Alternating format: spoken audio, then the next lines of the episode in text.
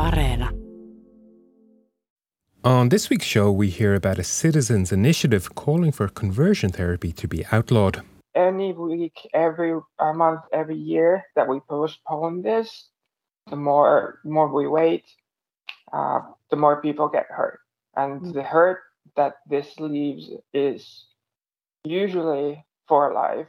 We considered the strategic significance of the Åland Islands, especially now since we have joined NATO, some understandably feel that this is the right time to have the debate now that we have the protections under Article 5 of the NATO uh, treaty.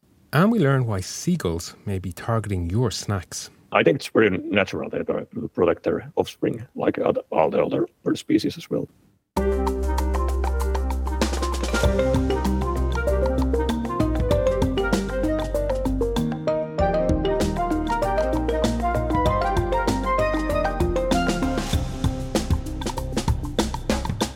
Hello, I'm Ronan Browne. And I'm Denise Wall, and this is All Points North, the podcast that helps ensure that you get your recommended five servings of fruit and veg daily. Even if you're a manly man, Ronan, it's good for you. Intriguing start to this week's show, Denise. But what have you got in store for us apart from some finger wagging over eating enough greens? Well, we'll get to the balanced diet part of the podcast in a bit, Ronan. But first, I wanted to share that I spent a bit of time looking into the perhaps little known world of conversion therapy. Okay, yeah, that has been in the news this week. So, for any of our listeners who might have missed this one, Yle News reported over the weekend that a citizens' initiative to ban the practice of conversion therapy has reached the 50,000 signature threshold to take it to Parliament. So, what do you have for us on that one, Denise? Well, what I can tell you is that one interesting element of this particular case of citizens' lawmaking is that this is the second time that this particular initiative has received enough support to go before lawmakers for consideration. Right, yeah, I remember the first time was during the previous government's term in office, and they never actually got around to looking at it because then it expired with the mm. end of the parliamentary term. Exactly. So they had to start all over again. Now, I spoke with Julia Peltonen. She is the editor in chief of the LGBTQ plus magazine Keraya and one of the sponsors of both the previous and the current initiative. She said that this time around, the new government in waiting won't have any excuses about running out of time because this draft legislation will be on the table even before they've settled down to work. I asked Peltonen why there seems to be a sense of urgency about tackling the issue. Here's what she had to say. Of, course, there is because while criminalizing uh, conversion therapies or or uh, taking any steps towards making it illegal or harder to practice, any of that saves at least one, two, three, four. I don't know. Depends on how big the steps are and how hard they're actually enforced. But that could save countless uh, lives, countless mental health uh, problems could be avoided. Uh, countless people could have healthier lives. And every any week, every uh, month, every year that we postpone this, the more more we wait, uh, the more people get hurt. And Mm. the hurt that this leaves is usually for life. It might get better with therapy and stuff, but it's not gonna go away on its own. Mm. So, especially to us who have been victims of it, uh, we don't want anyone else to go through it, Mm. and and that's why that's where the urgency comes from. So, as you just heard, Peltonen said that she is a member of the community of people who've been subjected to conversion therapy and are still recovering from it. I asked her to explain what's involved in this kind of practice, as I suspect many of us have no first hand knowledge of the phenomenon and may not understand why it's seen as harmful by members of the LGBTQ plus community. I don't want to necessarily uh, lead you down a path that might be triggering for you if you're a person who has experienced it. But could you kind kind of uh, open up what exactly happens when someone undergoes conversion therapy? Is it a psychosocial, psychological, psychiatric, excuse me, intervention, or does it involve um, physical measures? What, what what is that whole body of practice about? it depends a lot on what the, who's doing the conversion and who is being converted from what to what. Say if if you are if, if the conversion is aimed at turning, say, um, a transgender person, a transgender woman, into a, uh, into cisgender man, uh, that would include clothing changes, forced forced clothing changes, forced haircuts, in uh, uh, activities that are considered traditionally male. Um, usually, it, it, it, depends if it's a camp camp type of thing. Uh, showering naked with men, uh, all that kind of things, and then what what conversion therapies usually set, um, share between one another is if it's religious, it has uh, it has hell every everywhere. Hell is everywhere. The mm. demons are everywhere, and especially when it's marketed marketed towards the younger kids, because parents will put you into this. Um, mm. Ages five, four, five, six, uh, for quote unquote uh, effeminate behavior or or a boy child kissing a boy child at daycare or things like that. Then there's pain pain therapy where you're supposed to hurt yourself the, every time you have the improper thoughts, mm. be it be it of attraction or be it of presenting a gender. If any of those. Mm. Uh, and the scale is, like I said in the beginning, the scale is about as wide as it can get. Yeah, I think it's difficult to react to what Peltonen had to say in any other way than, wow, mm. that sounds very rough. Uh, did Julia Peltonen mention any other kinds of practices? Yes, she did. She spoke about casting out, uh, which is expelling people who are found to be engaging in unwanted behaviors and they are sent away from the community.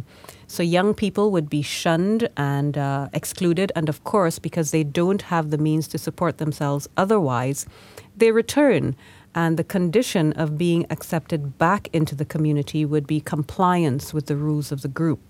She also mentioned cases where conversion therapy involved physical abuse, but I won't go into that yeah. in too much detail. So, what exactly are the people behind this citizens' initiative hoping to achieve? What do they want lawmakers to do about the problem? Well, I did put that question to Peltonen, and she said that the hope is that criminalizing the practice will give the authorities the tools they need to intervene when reports come to light. Wow. Uh, and so the hope is that by criminalizing this practice, it will go a long way. As you said, it will, by making uh, clear that it's illegal, that will empower certain authorities to step in and to to put a stop. Is there anything more you think that needs to be done to address this practice? Because of course there is always the risk that things go even deeper underground uh, when it's addressed by legal sanctions. Yeah that there is always that chance but the thing is when they go underground sure where it's harder for us to find them it's harder for us to bring them back to life uh, not life light but um yeah when but that then there's the flip side of that coin which mm-hmm. is that they have or the prospective quote unquote clients have a harder time finding them because they can't advertise anywhere they can't mm-hmm. there's usually just the word of mouth and if you use the word of mouth the, the wrong person then you just mm-hmm. out the whole setup so I mean, there's a lot of things that uh, are criminalized and have gone underground, but due to the criminalization, they are a much smaller threat now. Right. Absolutely. But there's always going to be there. There's always going to be a group willing to go way beyond and do things that shouldn't be done. But but for now, for example, if you go and file a police report on on conversion therapy, they, they don't it, it never even pro, it, it never even lands on the prosecutor's desk to be analyzed whether it should go to trial or not. It doesn't. So, and then uh, many officers also just flat out say that this is not a crime. Mm. which which in our book it is. It fits inside the definition of assault. And that was Julia Peltonen, one of the sponsors of the Citizens Initiative calling for a ban on conversion therapy and a survivor of the controversial practice herself.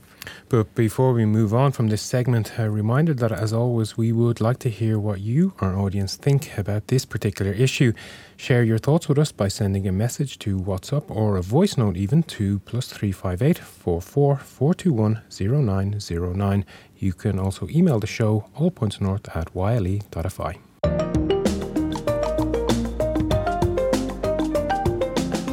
You can join the conversation too. Let us know what you think on Facebook, Twitter, and Instagram. You can also leave a voice note or text on WhatsApp. Our number is plus 358 44 421 0909. So let's move from one citizens' initiative to another, this time over the presence of a Russian consulate on the autonomous demilitarized Åland Islands located in the Finnish archipelago.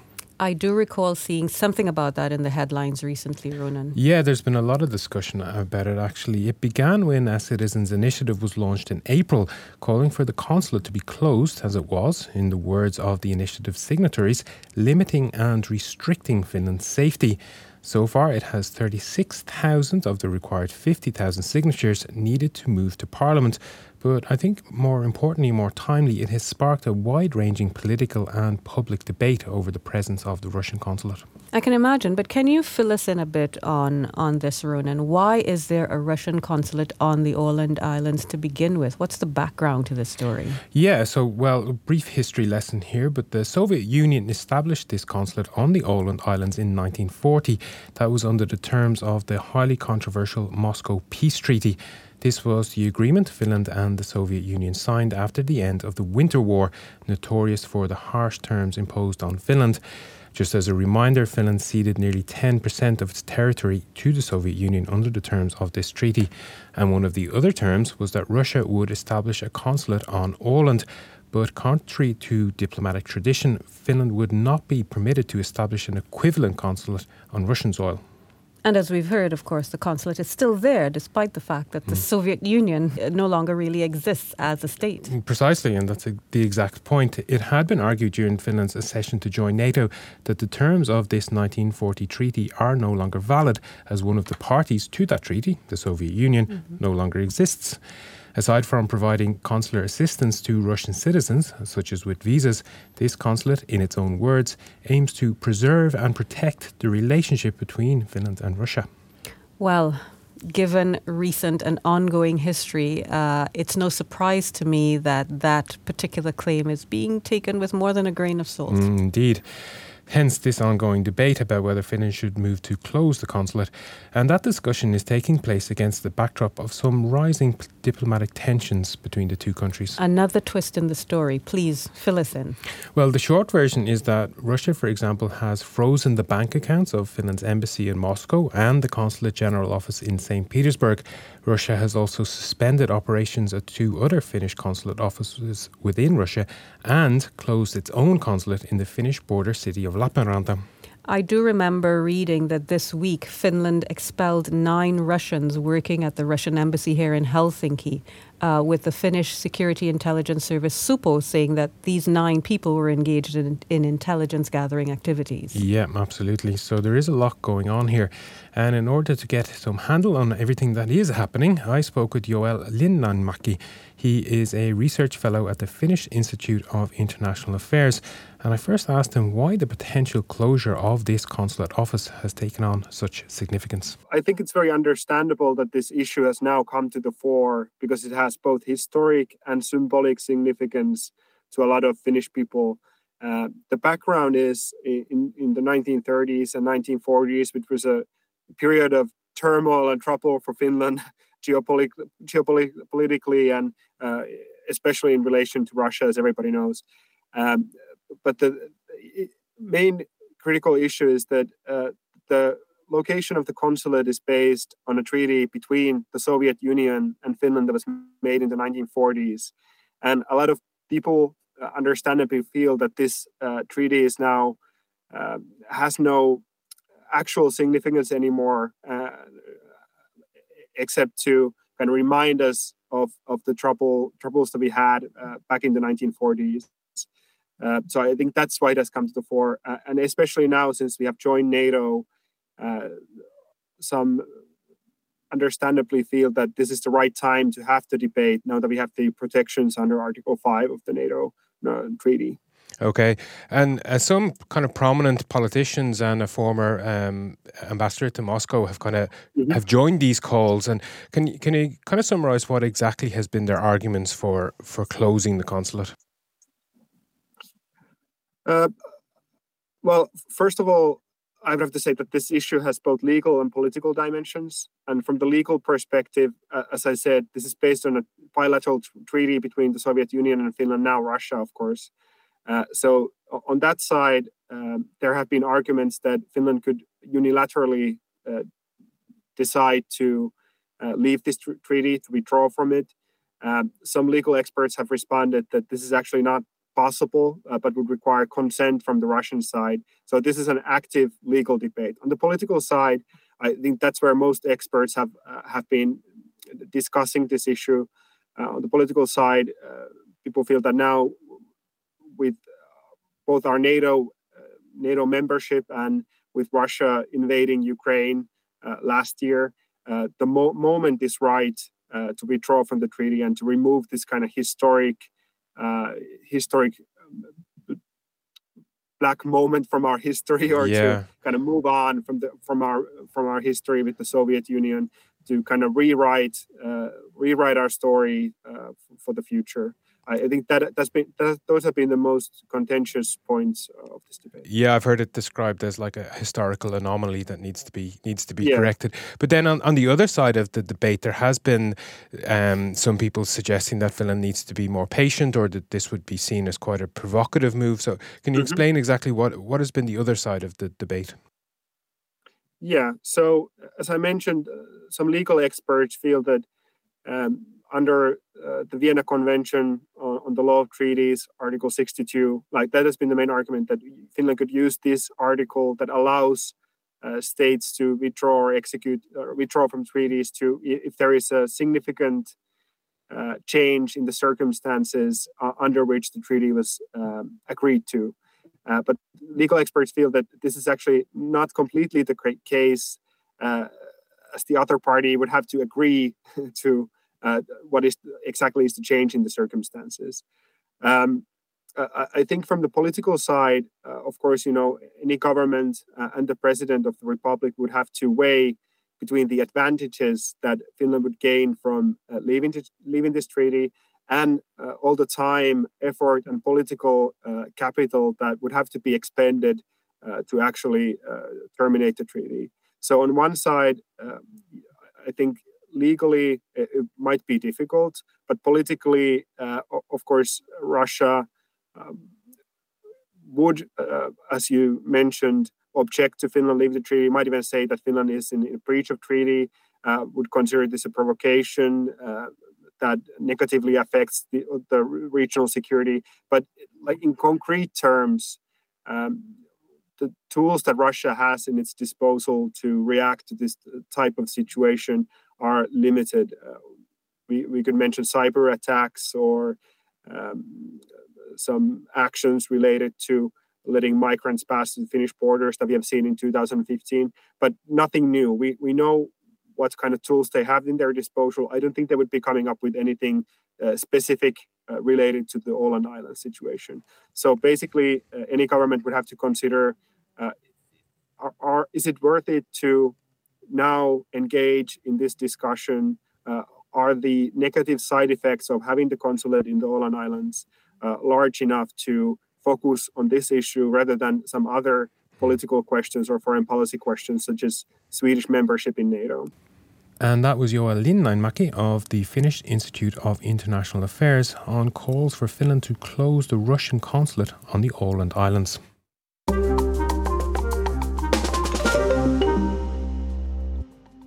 And I think it's about time for a roundup of this week's main headlines. All right, well, let's start with politics. as Finland's outgoing foreign minister Pekka Haavisto has announced just before we came on air actually that he plans to run for president during next year's election. This will be the third time the former Green Party leader has thrown his hat in the presidential ring, losing on both previous occasions to Sauli Niinistö, but now he has a good chance. He does. He's the front runner in all the polls that I've seen. Meanwhile, Finland's Supreme Administrative Court has thrown out a controversial case brought by environmentalists over the government's reporting of climate targets and the measures to achieve them. The Finnish Association for Nature Conservation, as well as Greenpeace, had brought the case to try to force the Finnish government to include the measures it plans to adopt to hit Finland's ambitious climate goals. And Finland's Safety Investigation Authority, OTKES, has identified numerous deficiencies in the design and construction of a temporary footbridge that collapsed in Espoo last month. The incident led to the hospitalization of about 24 people, the majority of whom were eighth grade students out on a school trip. Meanwhile, police in Helsinki have completed a high profile investigation into an incident at a demonstration in the capital in March when protesters attempted to smear blood on an effigy of Turkish President Recep Tayyip Erdogan. The incident threatened to derail Finland's NATO accession at a critical time in the process. Police said, however, that no crime was committed in relation to the use of the effigy. Is that the end of the matter? It's not actually. There's still two other suspected cases out in, mm. arising out of that same protest. Okay, so we can look forward to further updates on that case. Indeed. Moving on, students in Finland are becoming increasingly indebted. Figures from benefits agency Kela show the average student loan debt for graduate students is now about 22,600 euros, up from just over 6,500 euros in 2010. And Helsingin Sanomat's former editor in chief, Kaius Niemi, has accepted a new role at communications agency and consultancy firm Miltton. He resigned from the newspaper last November following a drink driving incident. Huh. Ronan, you know, when this story came out, I couldn't help but notice a tweet on Finnish Twitter from Vesa Puttonen. He's a professor of finance at Aalto University. And he posted a list of recent prominent Miltton hires along with Niemi. Niemi okay. was on that list mm-hmm. as well. And uh, this list included a retired lieutenant general from the Finnish army, a one time special aide to ex Prime Minister Sanna Marin, one of your colleagues from Yle, mm-hmm an ex Microsoft man and government advisor, and a former very senior finance ministry official. Okay, a very distinguished and eclectic mix there. There seems to be a lot of room at the top at Miltton because many of these high profile hires tend to take up corner office positions. Yes, yes, really impressive titles. What's also interesting is the movement of top public sector officials to the private sector. And this does not include Niemi, of course. Uh, and the fact that they are moving to a, a lobbying firm. Mm-hmm. It brings to mind a debate from nearly 10 years ago when a government working group proposed a one year moratorium before high ranking government officials could take up private sector roles. Right, yeah. I have a vague recollection of this debate. I think it began when Jyri Häkämies left his ministerial position to join the large business leaders lobby organisation EK. Yes, that's ex- exactly it. You hit the nail on the head. And that stirred up a whole lot of debate about possible conflicts of interest, to say the least. Uh, but let's move on. Uh, I don't want anyone to think that we're anti Miltton or, you know, no, we're against not. people moving up in the world. That's great. What about you? Do you think you might be in line for a plum position in a major consultancy firm? uh, to be honest, I don't see that in my future. but in my past, I could say that I did work at a media agency in Ireland. And mm. it was interesting there also that everyone had a kind of a fancy title mm. like the director of global relations or something mm. like that. What was your fancy title? I was the only one that didn't. I think mine was chief bottle washer. well, you know, Ronan, it could still be in your future. You know what they say never say never. True. but uh, I will never say never to my vegetables. So, according to a story we reported this week, food systems researcher Teea Kortetmäki of the University of Jyväskylä some men do say no to their vegetables. Yeah, what's up with that? But let's mm. flesh this out a bit. Why hmm. don't we? Now, mm. according to this researcher, there seem to be gender biases associated with some foods, with meats apparently seen as manly fare, while vegetarian food is decidedly less so, at least in some circles. Yeah, let's put it like that. So, this study found that many Finnish men think eating meat is manly, and so they avoid vegetarian food to preserve their sense of masculinity. Mm. Kortetmäki argues that's likely due to historical factors when men needed nutrient rich foods for lots of physical labor. Yeah, I, I, I can see that. But I mean, nowadays, the only tools that many of us are wielding are keyboards and mouses. So yeah. do we really need all of that red meat? Plus, if we look at other societies, men there get along just fine on their plant based diets, don't they? They do, they do indeed. Actually, just a little while ago, one of our colleagues here at Yle told me that while dining out with a young lady, the waiter offered his vegetarian meal to his companion and tried to give him her meat dish a little bit embarrassing for all involved. So perhaps it's time to stop roasting your male friends Ooh. who opt for vegetarian meals. well done, Ronan. Well done. Now, we received excellent feedback from our listeners via WhatsApp about last week's show when Egan and Zena shed some light on the government formation talks currently ongoing, and yes, still ongoing, at the House of the Estates in Helsinki. I mean, it's been what, uh, six weeks so far? Six weeks, yeah. It's uh, in fact 67 days since the parliamentary elections on the 2nd of April. And as we are recording on Thursday, this is one of Finland's longest ever government formation periods in history. Actually, Denise, if you give me a minute, mm-hmm. if the talks continue into next week, and it very, very much looks like they will, it will be the second longest negotiation period ever. The longest was in 1951 when it took Urho Kekkonen 79 days to herd those cats into a coalition government. And I dare say that that record may be in danger. Well, you know, they say that records are made to be broken, but I do believe that the aim is to have an agreement by midsummer, so we'll see what happens next. But what else came through from our listeners this week? Well, we had a very interesting question from our long term listener, Luciana. She wrote in about a topic that does tend to get some attention around this time of year, and that is Helsinki's aggressive seagulls. Ah, yes, those ice cream stealing rascals of the sky. yeah. What did Luciana have to say? Well, she mentioned that very point that they go after people's food, especially ice cream, but that they can also be a nuisance for people eating outside on restaurant terraces, for example. Luciana said that as an environmental engineer herself, she would attribute this behaviour to the availability, or should I say the lack of availability, of natural food, meaning fish, of course, and the overall poor condition of the Baltic Sea. Well, that's an interesting angle. Uh, I know there have been conservation efforts going on for some years in the Baltic Sea, but progress seems to be slow. Uh, but is that the only source of the seagull's aggressive behavior? Well, yes and no. Apo Salmala of BirdLife Finland told me that it's some part of it, but he said the time of the year also adds to this aggression. I think it's more related to the uh, gulls nesting on the roofs, because that they, that's uh, they are very might be very aggressive during the breeding season, but while they are searching for the food, it's not that not as bad. So and it's very very common in Helsinki, but not not uh, that common in other other cities around the Baltic Sea. So I think that might might be explained. So it's a kind of a protective issue. Yeah, I think it's very natural. That they protect their offspring like all the other bird species as well. So. Okay, so is there is there anything you think that can be sort of done to to uh, help this problem, if I can call it a problem, or is is there something that people should be doing to sort of be more understanding about this, or, or, or because every summer we sort of have this conversation about what to do about the aggressive Helsinki seagulls, but what what could we do to alleviate the problem? Yeah, I don't think there is much much to be uh, done or need to be done actually. Uh, I think there is enough space for for the seagulls and humans in in Helsinki.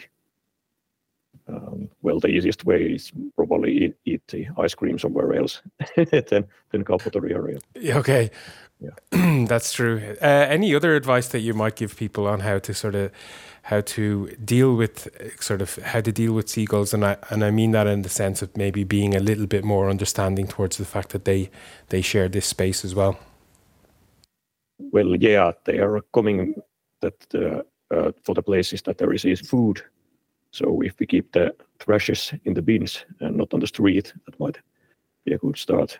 there's a long long tradition to categorize the birds for the bad and good and uh, and the good birds, and the seagulls are often often used as the bad bad ones, of course. But uh, mm, it's a good thing to to bear in mind that uh, most of the seagulls we have breeding in in Finland are currently declining, so they are not not doing very well very well either, uh, like like most of the birds we, we currently have. So I'm um, more more worried about the whole picture than uh, different uh, separate species. And therefore, would you like to see sort of more people to show kind of more awareness that that these populations are are dwindling? Yeah, definitely. The the birds are telling telling us that the biodiversity loss is, is real and it's uh, rapidly rapidly approaching. So it's a sign that we can't close your eyes. And that was Aapo Salmela of BirdLife Finland. Intriguing insight. Thanks for that, Ronan. I, for one, will be more understanding going forward when the next seagull tries to snatch my snack. In fact, I may buy an extra snack for the seagull. Very thoughtful of you, very thoughtful. I think so. And that is all we have time for this week. But before we go, any Areena tips for us this weekend, Denise? Well, last weekend was pretty hectic, so I'm looking forward to a quieter time uh, this weekend. And I've picked out one that I think should be right up your alley, Okay. Ronan, as it's set in Belfast, Ireland. Mm-hmm.